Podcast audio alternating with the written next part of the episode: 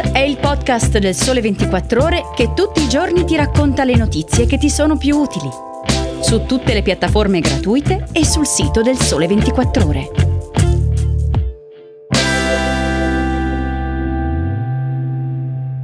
Ciao e bentornati all'ascolto di Start.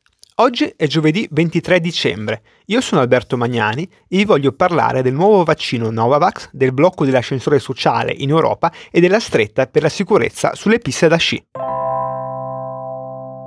Cominciamo. Le prime consegne di Novavax, il vaccino a base proteica, sono attese in Italia già a gennaio e saranno riservate a chi si deve ancora sottoporre alla prima dose. L'AIFA, l'Agenzia Italiana del Farmaco, ha predisposto la sua approvazione dopo il via libera incassato dall'Agenzia Europea EMA, indicandolo come farmaco per le dosi iniziali di vaccino anti-Covid. La speranza è che il nuovo prodotto possa convincere quella quota di popolazione, pare oggi a circa 6 milioni di italiani, che non sia ancora vaccinata, per ragioni che vanno dall'ostilità di principio all'esitazione dettata più che altro dalla paura. Ma da che cosa dovrebbe dipendere una maggiore fiducia verso Novavax?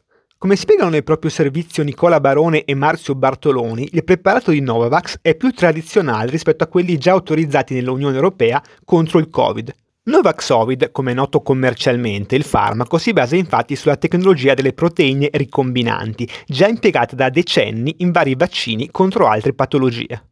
Si parla insomma di una soluzione molto collaudata, spiega l'infettivologo del Gemelli Roberto Cauda, auspicando che i più riottosi possano cambiare idea di fronte a un prodotto che sembra più familiare rispetto a quelli sfornati da Pfizer e Moderna. La stessa Organizzazione Mondiale della Sanità ha inserito il vaccino di Novavax per l'uso di emergenza, mentre dall'EMA sottolineano alcuni vantaggi anche in termini logistici. Marco Cavaleri, responsabile della task force vaccini dell'EMA, ha evidenziato che il farmaco è più facile da maneggiare perché può essere conservato a temperature ordinarie di frigorifero. La caratteristica, aggiunge Cavaleri, consentirà di fornire fino a un miliardo l'anno di dosi al programma solidale COVAX, allargando la copertura delle fasce di popolazione mondiale meno tutelate fino ad oggi. L'Unione Europea ha prenotato 200 milioni di dosi, destinandone all'Italia una quota di circa 27 milioni, il 3,46% del totale. La tranche iniziale, attesa come detto a gennaio, dovrebbe corrispondere a 3 milioni e 6 di fiale complessive.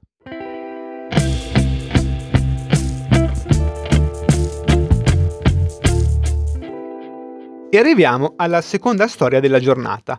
La pandemia ha fatto esplodere le disuguaglianze in Italia e nel resto del mondo, con un divario ancora più netto fra una minoranza di popolazione ricca e una maggioranza in condizioni decisamente meno agiate. L'aumento o la conferma delle disparità viene imputata al blocco dell'ascensore sociale, l'intralcio alla possibilità di emanciparsi dal proprio status socio-economico di partenza. Un problema che si manifesta anche nel resto d'Europa, come spiega nel suo approfondimento per Infodata Riccardo Saporiti. In particolare, i dati forniti da Eurostat, il braccio statistico dell'Unione Europea, fanno emergere almeno due tendenze distinte dietro al blocco della mobilità da una condizione all'altra nel corso della propria vita.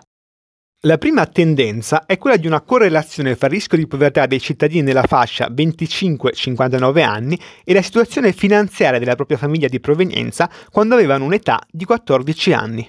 In termini più semplici, chi viene da una famiglia meno abbiente ha più probabilità di diventare povero da adulto. Ad esempio, in Italia la quota di campione a rischio indigenza è pari al 15,9% fra chi arriva da un nucleo in buone condizioni finanziarie ma si raddoppia fino al 30,7% per chi è cresciuto in una famiglia meno ricca.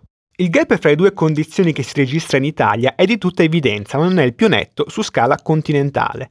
In Bulgaria, detentrice del primato in materia, c'è uno scarto di 40 punti percentuali fra chi è cresciuto in condizioni di povertà e chi invece ha subito un peggioramento delle proprie condizioni nell'arco della vita.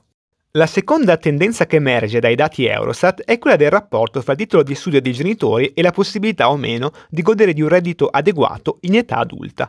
Il risultato, non proprio spiazzante, è che più è alto il titolo di studio dei genitori, minore sarà il rischio di trovarsi sull'orlo della povertà in età adulta. L'Italia rispetta il trend complessivo, visto che la quota di persone dai 25 ai 59 anni a rischio povertà passa dal 22,7% di chi è figlio di genitori con al massimo la licenza media all'appena 9% di chi è genitore in possesso di un titolo di laurea. Il gap si assottiglia invece, come era prevedibile, nelle economie dove l'ascensore sociale esiste e sembra funzionare bene. In Danimarca, un paese noto per la sua rete di protezione sociale, la quota di popolazione a rischio povertà oscilla di poco più di due punti percentuali tra chi è figlio di laureati e chi arriva da un nucleo dove i genitori sono fermi alla licenza media.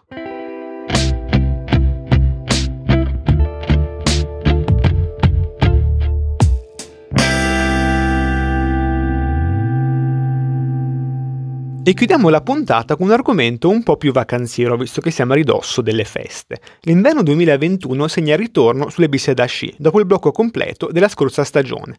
La riapertura sarà scandita da alcune strette sulla sicurezza, non solo però sul versante del contrasto alla pandemia di Covid-19.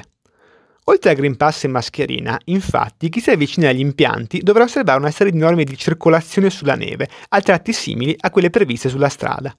I nuovi obblighi, previsti dal decreto legislativo 40 del 28 febbraio, includono l'obbligo di casco per chi ha meno di 18 anni, con multa da 100 a 150 euro per i trasgressori, e il rispetto di una condotta che tuteli gli altri sciatori, addossando al singolo una responsabilità più chiara di quella prevista fino ad oggi.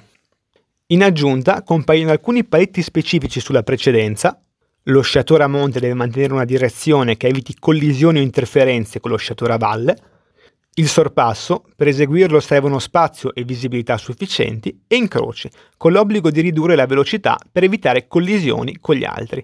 Mentre essa sanzionata l'omissione di soccorso con multe fino a 1000 euro e spunta il divieto formale di accedere alle piste sotto effetto di droga o alcol. Chi è trovato positivo al test rischia sempre una sanzione dai 250 ai 1000 euro. Un'altra novità di peso arriva dall'obbligo di copertura assicurativa.